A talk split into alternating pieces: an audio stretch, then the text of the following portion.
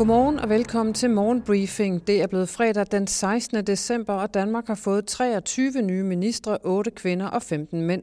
Vi ser på den nye regering lige om lidt, men der er også renter, opbremsning i byggeriet og øl på programmet herop til weekenden. Her er dit overblik over de seneste døgns vigtigste nyheder fra danske og internationale erhvervsmedier. Jeg hedder Sofie Rud.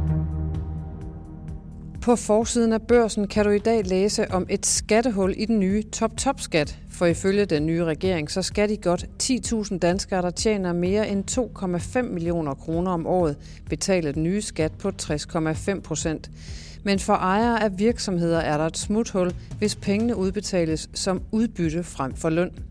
Så hovedaktionærer, der ejer størstedelen af et selskab, kan altså vælge at udbetale penge til sig selv via udbytte i stedet for løn, Henning Bøje Hansen, skatteekspert i BDO, bekræfter smuthullet over for børsen. Han siger, hver gang man justerer på topskatten, justerer man typisk også på udbyttebeskatningen for netop at sikre, at det, som man kalder den sammensatte skatteprocent, lander på nogenlunde samme niveau, siger han. Skatteminister Jeppe Bus, han er socialdemokrat, svarer i et skriftligt citat til børsen, at regeringen ønsker at øge topskatten for danskere med løn på over 2,5 millioner kroner. Han skriver, vi er meget bevidste om, at der er nogle balancer i vores skattesystem, som er vigtige, siger han, dog uden at konkretisere, hvad der så skal gøres for at opnå det. Du kan læse hele historien på Borsen i dag. Og her kan du også møde ministerne i den nye regering, 23 stykker af slagsen. I den nye SVM-regering, så sætter Mette Frederiksen og Socialdemokraterne sig tungt på det økonomiske ministerie, mens partilederne fra de to andre regeringspartier, Lars Løkke Rasmussen og Jakob Ellemann Jensen, kommer til at koncentrere sig om verden uden for Danmark. Venstres formand Jakob Ellemann Jensen har valgt at blive forsvarsminister, mens Socialdemokrat Nikolaj Vammen får Finansministeriet. Hans partifælle Morten Bødskov overtager Erhvervsministeriet. Jeppe Brugs, ligeledes Socialdemokrat, bliver siddende i Skatteministeriet. Af økonomiske ministerier har Venstre sat sig på et enkelt, nemlig Økonomiministeriet, hvor Troels Lund Poulsen får ansvaret for konjunkturvurderinger og prognoser, såsom økonomisk redegørelse og en del af regnemaskinen fra Finansministeriet. Altså ikke meget substantiel økonomisk politik, skriver børsen. Vi vender tilbage til ministerne om lidt, og på borsen.dk kan du lige nu eller hen over weekenden fordybe dig i en gennemgang af de nye ministre og læse kommentarer, analyser og andet godt stof om den nye SVM-regering. Finans skriver om regeringens planer om at sløjfe Store Bededag som helligdag, for da statsminister Mette Frederiksen præsenterede sit nye regeringsgrundlag og blev spurgt, om danskerne skal arbejde gratis på Store Bededag, så svarede hun hverken rigtig ja eller nej. Finans har spurgt i fagbevægelsen, som jo bliver centrale i de kommende overenskomstforhandlinger, og her falder svaret prompte. Formand for HK Privat, Simon Tøren, kræver betaling. Han siger – der blev overenskomsterne lige 0,5 procent dyrere. Det er tommelfingerreglen for, hvad en arbejdsdag koster, og hvis vi skal arbejde mere, skal vi selvfølgelig også have penge for det. Sådan er det, siger Simon Tøre, og det skriver Finans. Også formand for 3F Transport, Jan Villersen, kræver kontant afregning for en arbejdsdag mere. Han siger, vores medlemmer kommer ikke til at arbejde gratis den dag, selvfølgelig ikke. Vi har været løntilbageholdende lige siden finanskrisen, og derfor skal vi naturligvis ikke arbejde gratis, siger han ifølge Finans. Tilbage til børsen, som skriver, at de seneste års fest i byggebranchen er slut. Dansk byggeri står over for en kraftig afmatning, og det bliver en afmatning, som rammer hårdere og dybere end vurderet for bare et halvt år siden, ifølge en ny analyse fra Dansk Industri.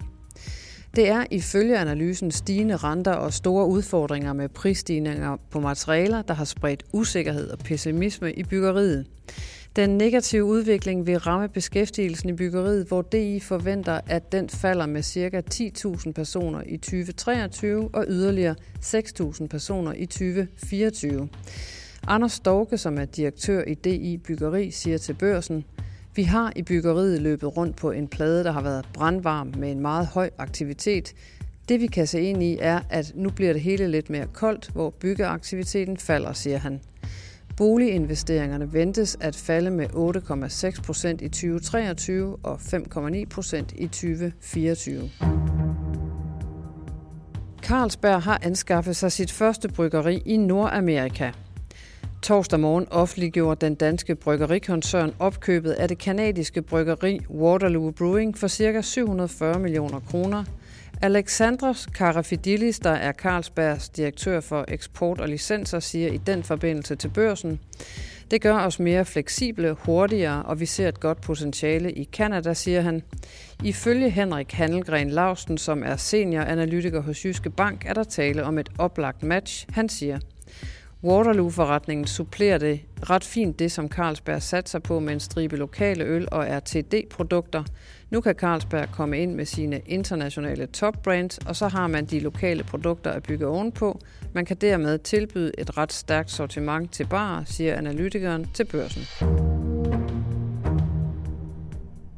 Og til EU, hvor der er enighed om en ny sanktionspakke mod Rusland, lyder meldingen fra EU-kilder torsdag aften, det skriver børsen. Det er den 9. pakke i rækken, og den indeholder blandt andet forslag om at sætte yderligere tæt på 200 personer og organisationer på EU's sanktionsliste, så de får indrejseforbud og får fastfrosset alle værdier i EU's medlemslande. Sanktionspakken indeholder også sanktioner mod yderligere tre russiske banker og handelsrestriktioner for produkter, der kan bruges til militære formål, f.eks. kemikalier, elektronik og IT-komponenter. Desuden rammer pakken den russiske energi- og minesektor, handel med droner og dele til droner, samt yderligere fire russiske tv-kanaler, der vurderes at sprede propaganda, altså ifølge EU-kilder. Den færdige aftale om sanktionspakken skal nu vedtages af de 27 EU-lande i en skriftlig procedure, skriver børsen. Og der er lidt mere EU her til morgen, for efter to rentemøder i træk, hvor den europæiske centralbank har hævet renten med 0,75 procent, så blev farten sat ned torsdag. Centralbankchef Christine Lagarde hævede i stedet renten med 0,5 procentpoint og gik dermed i fodsporene på den amerikanske centralbank, som også sænkede rentetempoet onsdag aften. Med torsdagens renteforhøjelse så lyder styringsrenten i ECB nu på 2 procent. Det er fjerde gang i 2022, at centralbanken hæver renten. Torsdag præsenterede ECB også en frisk prognose for inflationen og væksten i euroområdet. Prognosen viser en væsentlig opjustering af inflationen. ECB venter nu, at inflationen vil ligge over 3,4 procent i 2024 og over 2,3 procent i 2025.